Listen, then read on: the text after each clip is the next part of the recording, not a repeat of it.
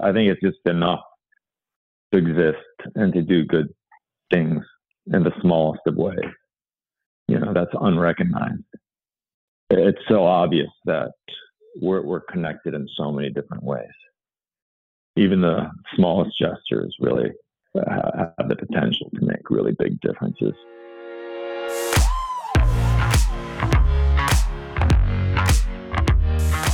Self leadership can be lonely. It's hard to do the thing no one else wants to do, that no one else is willing to do. But you are not alone.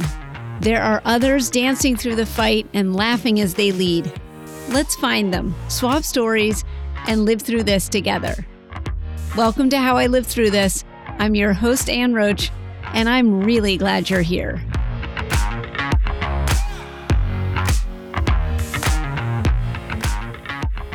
I am delighted and honored to be spending time with Bun Lai today. Most people know him as a chef extraordinaire. He was the head chef at Miya's, his family's acclaimed sustainable sushi restaurant, the first sustainable sushi restaurant in the world, and first ever sushi bar in New Haven, Connecticut.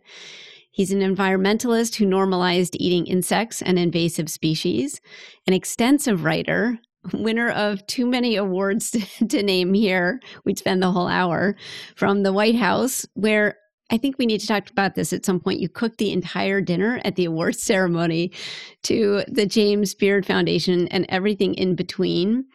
He's a farmer, diver, fisherman, and star of Little Fish, the New Yorker documentary. But I know Bun as a deeply kind, gracious, generous man who I nearly killed in the sixth grade when I stabbed him with my lead pencil. You were really nice not to sue me. Welcome, Bun. I'm really glad you're here. oh my God, you're killing me here.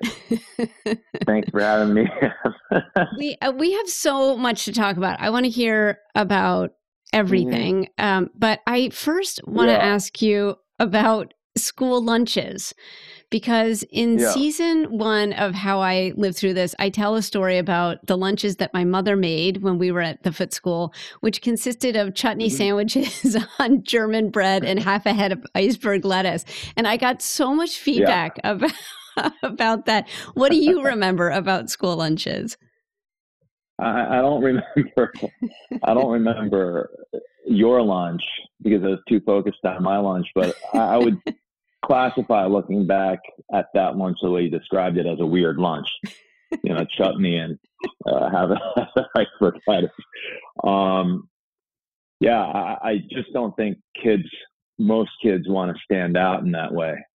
And uh, I didn't really appreciate the lunches that I was getting until I was out of school for decades. What um, lunches did you get? I spent, my mom used to make me rice balls and she didn't do standard lunches. Like I want, uh, I remember once she wrapped up a corn macabre in tin foil or like a hot dog in tin foil or made like Wonder Bread sandwiches with, it was delicious with, with fresh cucumber and scrambled eggs and mayonnaise, but it would kind of get soggy through right. the bread. I don't know. She had these, she created all these strange concoctions for lunch, and all I really wanted was like a peanut butter and jelly sandwich. I just wanted to fit in. It wasn't that I liked peanut butter and jelly, I just wanted to fit in with everybody else. Yeah. Uh, but I, I would have expected something like half a iceberg lettuce from her, and that was that was the first you know dozen years of uh, of my life, school life. Yeah, that's what I recall. Yeah, that that's the uh, yeah wanting to fit in and have the. I asked for like roast beef on Wonder Bread, which my mother gave me for like three days, and it was so disgusting. I started throwing those out too, and we went back to the the weird school lunches. Yeah, before Foote, uh, I went to a place called Whitewood, which is like this hippie school in in in Branford, and I, I would give away half my lunches. There was a tray where you just get rid of the stuff that you don't like. And I remember it, uh, I got a corn the cob, and uh, and I was just so annoyed that my mom would do that again. And I, so I put it on that tray, and other kids would would would swap stuff out of it. And I remember some kid grabbing it and opening it up and being like, "Whoa, corn on the cob, psych!" and I suddenly wanted that thing back. Huh. That's funny. I don't I remember. Do recall that. I don't remember ever having anything anybody wanted to take from my from my lunch. That's interesting. Yeah, I don't know. My my lunches were tasty. They were just different. And then, but now I realize that my mom fed us really well, generally speaking. Mm-hmm. Today we eat, uh, you know, plant based eating is really popular. It's been popular for decades, but more now than ever. And my mom raised us eating lots of fruits and vegetables and whole foods. You know, eventually we'd have a hot dog here and there or whatever, but she wasn't completely strict. But uh, I remember her saying to us and my brother and I in high school that uh, that we were such good athletes because she fed us like a deer would eat, so we were really fast. And uh, I couldn't disagree with her. yeah, to this day, I, I, really now now there's a, there's a lot of science backing up uh, uh, health and eating plant based whole foods. Yeah, tell me about that. You, I mean, there's so there's so much information on you out there. I, I mean, I was just when I was doing some research, it's just overwhelming how how prolific you are in talking about and writing about food and sustainability and what you're what you're doing and how you got to where you are and i'm mm-hmm. I i, I want to hear all of it and i'm and i'm also really so interested in um, and and we probably should give some context to the to the listener first but i'm really so interested in your journey because so much of it is about taking risks and going against the grain for the better for lack of a better word in your industry and yeah. your culture and then and doing it yeah. again and again can you say a little bit more about what led you to the work that you're currently doing and how you got there uh, i think it, uh, it starts with my parents really and probably my grandparents too, which is that I had role models, um, people who were older than me, who were very close to me, who uh, didn't take the easy route. So, mm. And didn't live the way that they were supposed to be living. So my my mom married a a man who was a foreigner um, against the wishes of her her parents, and then raised uh, multicultural children uh, uh, in a foreign country at the same time too. And then started started a business with very very little professional experience before doing it. So she kind of leapt right into it. And then my father, who brought us here, was a clinician because he's got an MD and he's got do- doctorates at the same time too. But rather than doing clinical work, he uh, chose to do research for the first uh, couple decades in my life because he really wanted to make a uh, uh impact on humanity with whatever he could discover in, in, in that space. So I always knew that uh, whatever I did, I wanted it to be very, very meaningful. And uh, though I didn't really know what that was going to eventually be, and I stumbled upon the career that I ended up being in, and then not particularly well, loving it sometimes, really being unhappy about being in it uh, a lot of the time, and then eventually it turning out to be kind of a, a calling for me and another way of uh, expressing my, my, artistry. So I ended up evolving within a space that I didn't intend to be in.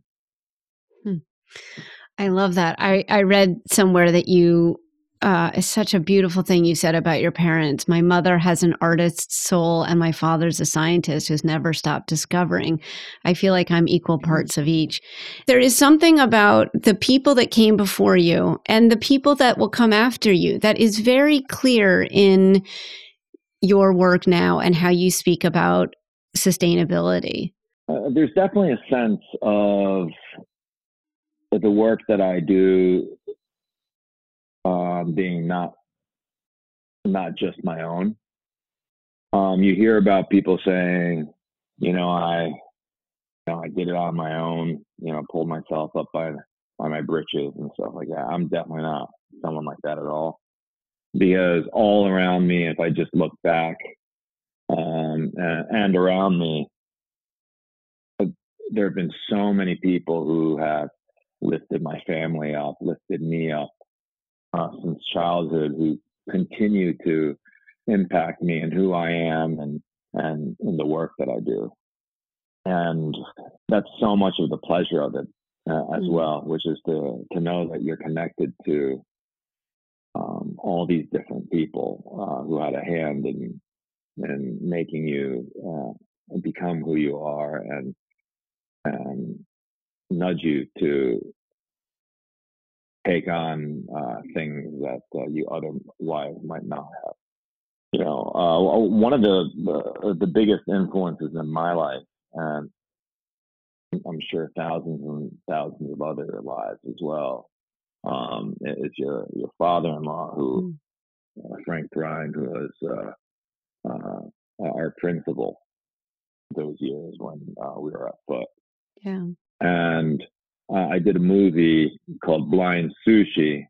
So it's not this last one, but uh, another one from 2018 that was a finalist for the James Beard Award. And it was inspired by that book, The Cay, that we read. Did you read that book?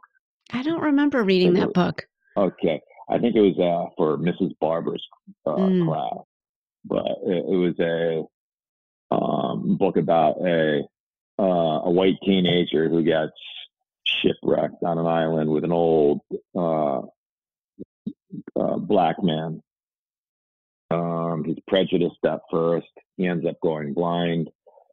Becomes friends with this old man who teaches him how to survive uh, on the island.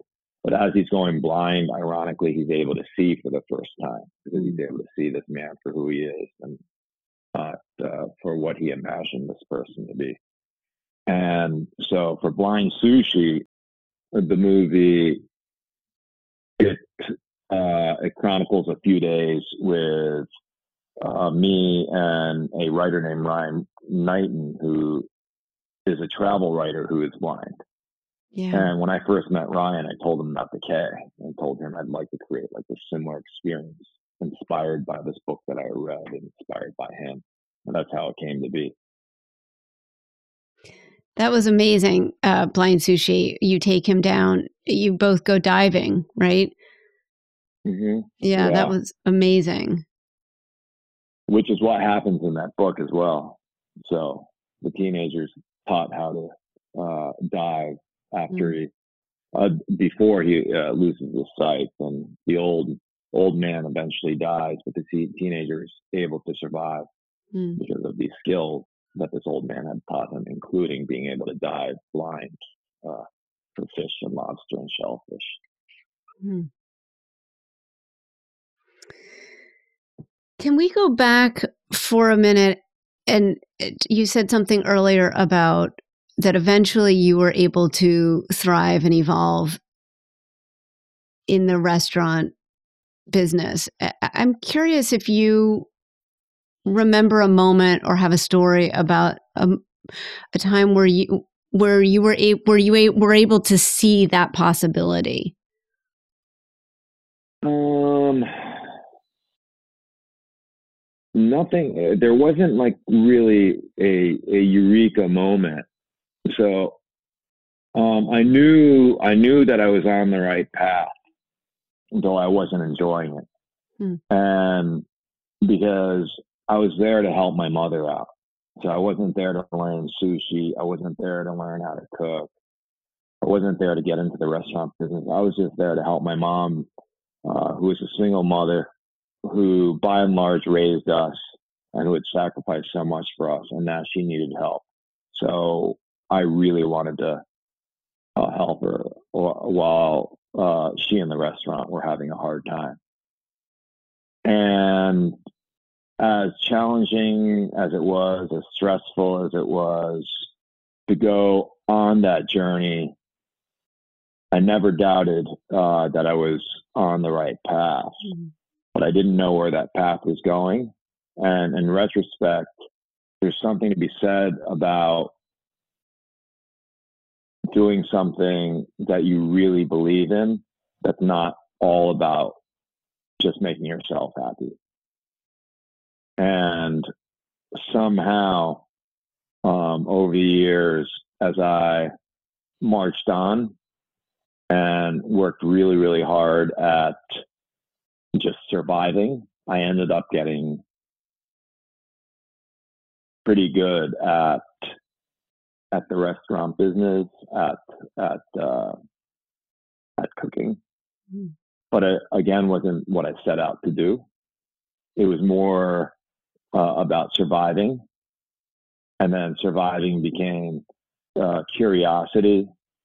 Also, there's a little bit of ego involved as well too, because I really did want to get as good as possible or as knowledgeable as possible in in cooking just for pragmatic for pragmatic reasons as well because it was important to be able to do that to run a restaurant mm-hmm. but uh, you know and then kind of tangentially i ended up learning uh, having some really good experiences like being so bad at something for so long but caring so deeply about it was a very good experience to have uh, as far as building character for uh, for a young adult.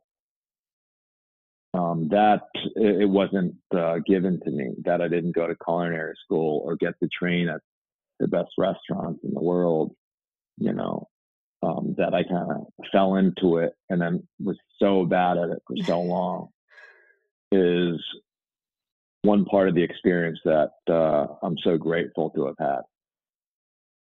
Yeah. And what strikes me so much about what you're saying, Bun, is how grounded in love that is. I, I hear so many people, so many of my own clients in coaching come to me having been very successful at something, but not being grounded in purpose. And it sounds like your journey started in purpose, which was the love of your mother and wanting to help her.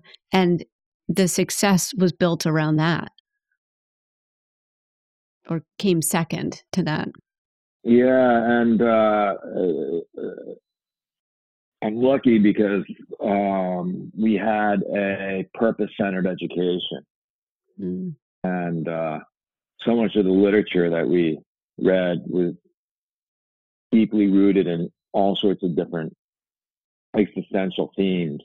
Um, um, so everything that I wanted to do with my life uh, since I was a kid uh, was was grounded in in, meaning, hmm. and so as I uh, got older, I couldn't just work for the sake of just working. I really wanted to do something that made a difference. So helping my mom was uh, the was the doorway to that and then sticking with it and going through the difficulties is what allowed me to experience even more more meaning um, in unexpected ways.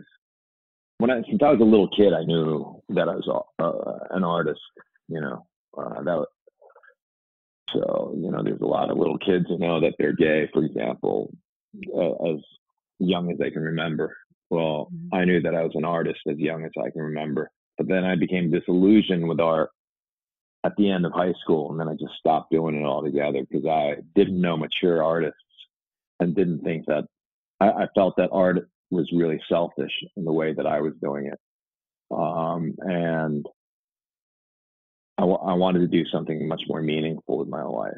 And through my cooking and and working at Miya's, I was able to uh, rediscover uh, art. The only difference was that the medium had changed, and not only that, at Miya's, now that I was an adult and now immersed in the Yale community, um, I ended up knowing artists from writers and people in theater um, to visual artists to architects, all sorts of different artists who are now mature artists. So I was able to get this tremendous education and a very diverse education from different people who ended up uh, influencing uh, my food art. Wow. That's extraordinary. I had never thought about it that way. That's amazing. Yeah, so I kind of feel like I've had like multiple doctorates at this point um, because when my dad went to Cambridge, he said one, you know, my dad's in his 80s, so it's a long time ago, but he said the experience, one of the experiences that he enjoyed the most was the weekly teas at their co- college mm-hmm. because they would never seat, sit you next to someone of your own discipline. So, you know, he's in medicine, so they would put him next to maybe a historian and and you know, and uh, anthropologist, for example. So then you'd have like this cross semination of experiences and ideas. And that's what Miya's uh, became. And since Miya's was such a quirky restaurant uh, because of my mother and because of myself, and really different from other conventional sushi restaurants. Either you loved us or, or you really disliked us. So we ended up attracting um, people who were open-minded enough to love me as but these open-minded people were often the most creative people too mm. and then they ended up becoming my friends and again uh, influencing me in and who I am and and the work that I do. Mm. That's so extraordinary, Bun. I uh, one of the things that I am talking about in this season is how do you how does a person navigate the complexity of working within an industry to change it that oftentimes the food industry, um, thinking about other people that I've interviewed for this season, law enforcement, yeah. education, like these systems and, and organizations and industries are so big and so entrenched and they're hard to change. They're so it's so easy to just say this is the way it's always been or you have to do it this way. But I'm hearing you say that that area of gray is actually filled with creativity and artistry and multi-dimensional um, and that that's the dance for you in there. It brings out something that really speaks to you. Um yeah and uh, that gray space is very very very important because we tend to as human beings um, we like the black and the white because it's easily it's easily understood. It's easily visually understood. It's it's all the colors in between uh, that can be confusing. Mm-hmm. And I think especially today in a world where people can be very divisive and people can approach each other from very strong points of opinion that the gray zones are really really important uh, that it's all right to be it's all right to disagree or not understand each other. And not only that we can be friends and not agree. Yeah. And i think i was able to kind of think that way because i've had such i've been exposed to so many different types of people. And also because i'm multicultural myself. Um, chinese japanese i grew up over here grew up you know, in, in the Yale community in these Yale apartments. To, I was lucky enough to to see that a lot of these things that we assume uh, to be normal uh, in our own lives aren't necessarily normal to somebody else. Mm. And I grew up uh, feeling often abnormal, especially when I first came to this country. You know, when uh, being a foreigner and having foreign parents and, and and that sort of thing. But that whole experience has been very, very useful, I think, to me uh, today in what we're dealing with as a world when it comes down to uh, division uh, that exists. Yeah. So for me, the food that I, I create is inspired by um, human diversity, the same time, I create it with the intention uh, of bringing people together mm-hmm. as well, and people who are very, very different from one another. That's beautiful. I, I'd love to hear more about what that looks like currently for you. I, I was really struck in looking at your how you talk about sustainability uh, and there's just such a deep sense of love i, I hope that that doesn't make you uncomfortable but I, there is such a deep mm-hmm. sense of love that i get from your approach to everything the like you were saying the complexity of loving people even though they are destroying the planet and so mm-hmm. can you say a little bit more about what your food looks like now, what you're what you are working towards in in food now? Well, when it comes down to invasive species, for example, I'll just give you an example of my my approach. It's easy to so I started working on invasive species as, as food. I'm dating myself uh, around 2001, so it's already been two decades. So people are talking about eating invasives. It's it's kind of a popular part. The media has really kind of latched onto it. So there's all sorts of people around cooking up invasive species. But invasive species, it's a it's a subject matter that's very very complicated. It's not as it's not as simple as hey, uh, we should go out and eat invasive species because they're destructive of the environment, so they're bad. First of all, invasive species are all living things. So they're they're not inherently bad at all. They're just trying to survive and thrive just like we are. So they have to be respected as living organisms. Um, not only that, um, for example, an invasive species, for example, I'm thinking about like a a, a fruit and uh, Hawaii. I think it might be the, uh, uh, a type of guava that was brought in. So the government of Hawaii wants to get rid of it, but at the same time, uh, farmers are up in arms about it because this guava has been there for for generations at this point. So they consider it um, part of their heritage at this point. Mm-hmm. Um, so who's right and who's wrong? Well, I don't think anyone's right or wrong but it, it is very, very complicated. And then uh, I'm going to kind of go on a tangent. Um, invasive species, they're also called alien species. Well, we use the word alien, and we also see as uh, invasive as well in the way that we treat them as, you know, people, uh, immigrants on the border, for example. Right. So you can take a topic and you can look at it in so many different ways. And it's not necessarily going to give you black or white answers, but it will give you many, many different perspectives if you're willing to put the work in mm. and all sorts of different possibilities as far as different solutions uh, eventually too. But my work in invasive species and eating invasive species is, is very, very complicated. It's it's not about just going out and and and catching and eating invasives. It's a very complicated situation for me.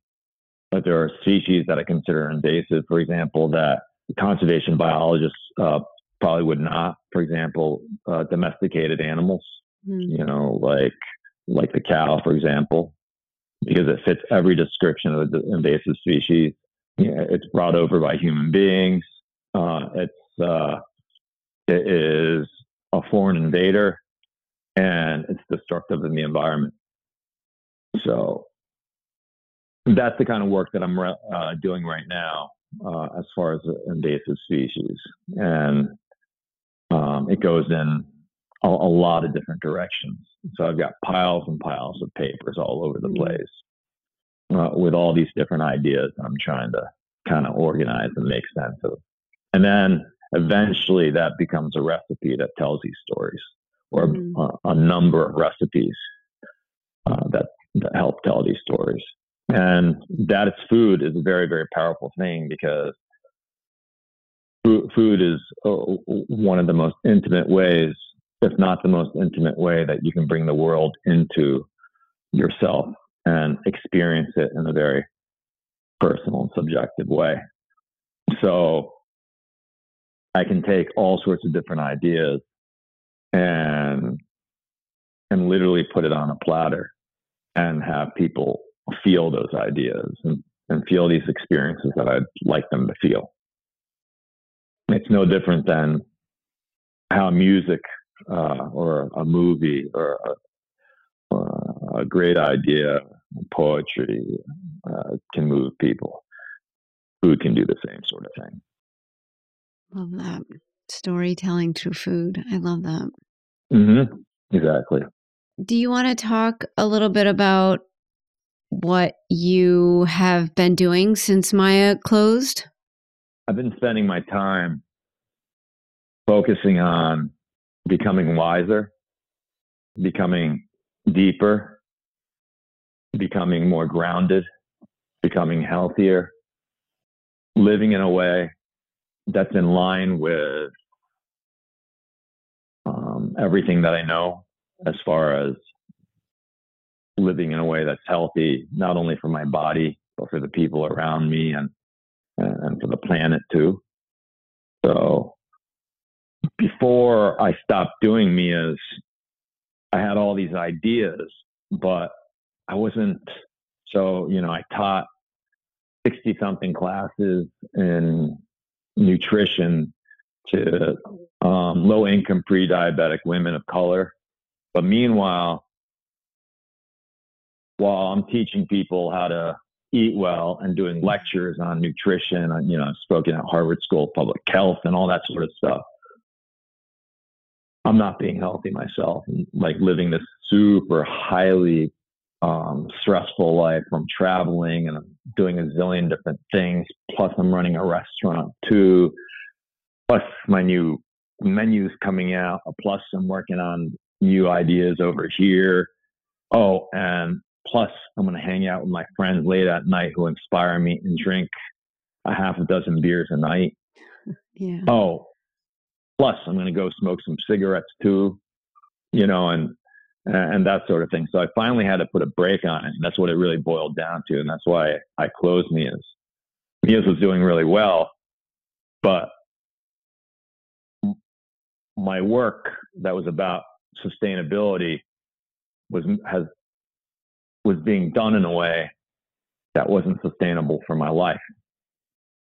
So over the last year, I've just kind of been rewiring myself and giving myself the time to really think about how to do it right and how to maximize the the next few decades in my life. Yeah.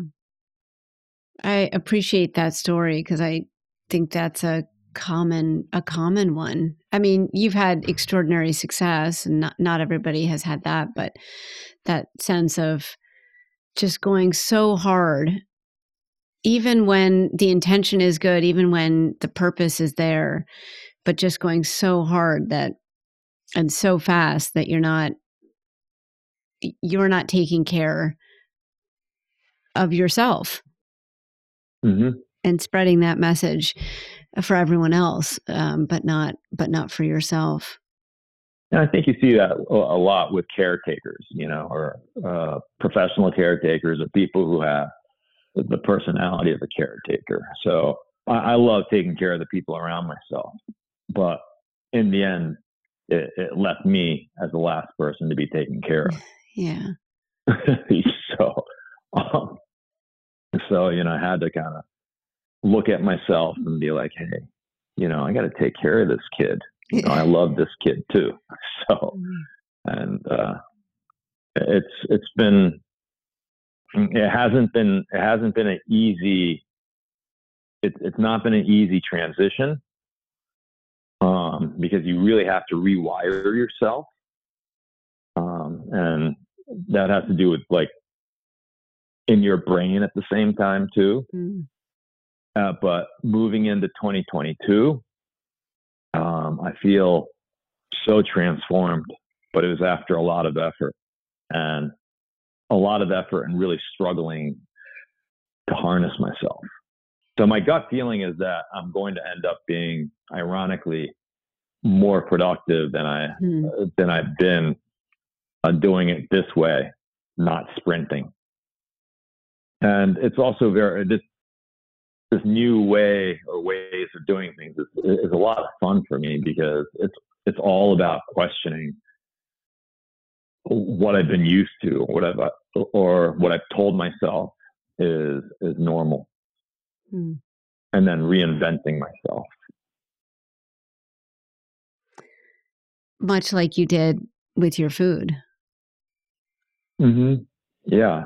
Uh, in, in the end, you know, you are your own greatest artwork. That's so good. What do you what do you hope for in the for the future? I think the most important thing that I wish for is is is health. And that I think has to do with me becoming older because when I'm younger, when I was younger, you just take it for granted. But at this point, my mother, you know, had a stroke a decade ago, so she's doing well you know, my parents are getting older, you know, all of us are getting older. And as a chef, I, notice in particular how people are suffering because of of food that's not healthy that they're eating, you know. So it's really become a a passion of mine to be able to do work that helps the people around me, immediately around me, and then way beyond um, become more healthful. And one of the most powerful tools of being able to do that is through food. Um, the the biggest pandemic isn't COVID. It's it's it's the pandemic of diet related diseases. You know, everything, uh, most of the diseases that we're dealing with today that's not infections is related to what we put in our mouths. And even COVID wouldn't be as bad if, if we didn't have so many people who are ill from mm. uh, these chronic diseases. So I, have got a lot to uh, a, a lot to work with and a lot to work on, just in that space and, and the environmental space alone, um, to constantly challenge me. Yeah. That's really powerful. I really appreciate how you tie all of it together and that it isn't just, I mean, it isn't just about the food and it isn't just about people and it isn't just about the planet, but the whole, the part is the whole. All of it needs to work together. Similarly to how you're talking about yourself and, and learning how to slow down and be still yeah. Uh, and um, all of us matter. Yeah. You know, you, you just don't know when we do something good who it's going to end up eventually uh, touching. Yeah. You know, just kind of like a ripple. I think it's just, I think it's just enough to exist and to do good things in the smallest of ways you know that's unrecognized it's so obvious that we're, we're connected in so many different ways even the smallest gestures really uh, have the potential to make really big differences. You know, I guess it's like the butterfly effect. Yeah. Yeah, it's beautiful. That's beautiful. Spot and spot on. Mm. Because I think a lot of people don't feel like they're powerful enough or important enough or noticed enough, especially today in this world look at me and social media. I don't have enough followers. You know, people don't like me enough. You know, no one's liking what I'm saying on Facebook or whatever. But each of us are way more powerful than we know that we are. You know, especially when you do when you focus on what's really important, which is truly meaningful and purposeful and not just about yourself. That is, I can't think of a truer statement.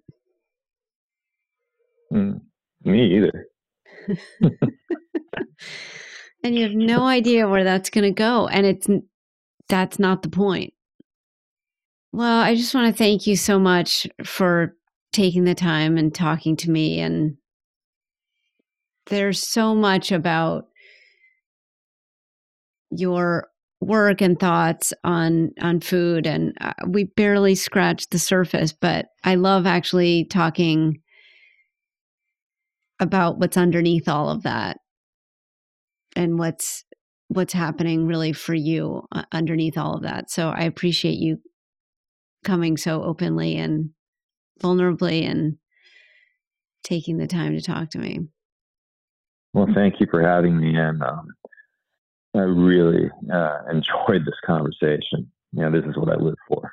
So thank you. And uh, I look forward to seeing you when you're on this side of the country again. Absolutely.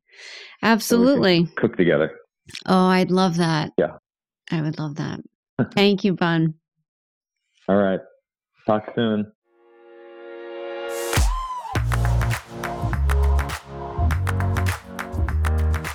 The word philanthropy is derived from the Greek word philos, which means loving, and anthropos, meaning human. So philanthropy is, at its core, loving humans.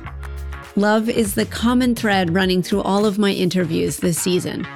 Every one of my guests loved the community they stood in enough to want more for it. They took steps, small at first, grounded in love and belief in their community, which yielded unexpected and beautiful outcomes for themselves and others.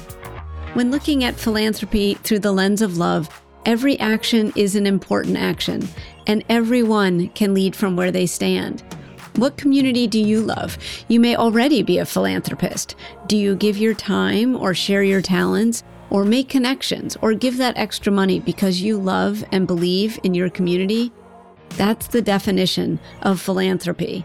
So, where do you see the opportunity to be more intentional, go one step further than you already do? If you need some direction, here are two organizations featured in this season that touched my heart deeply. Please consider donating to help their important and love filled work continue. Old Skool Cafe at oldskoolcafe.com. That's O L D S K O O L C A F E.com and New England Blacks in Philanthropy at nebip.org. That's nebip.org. Thanks so much.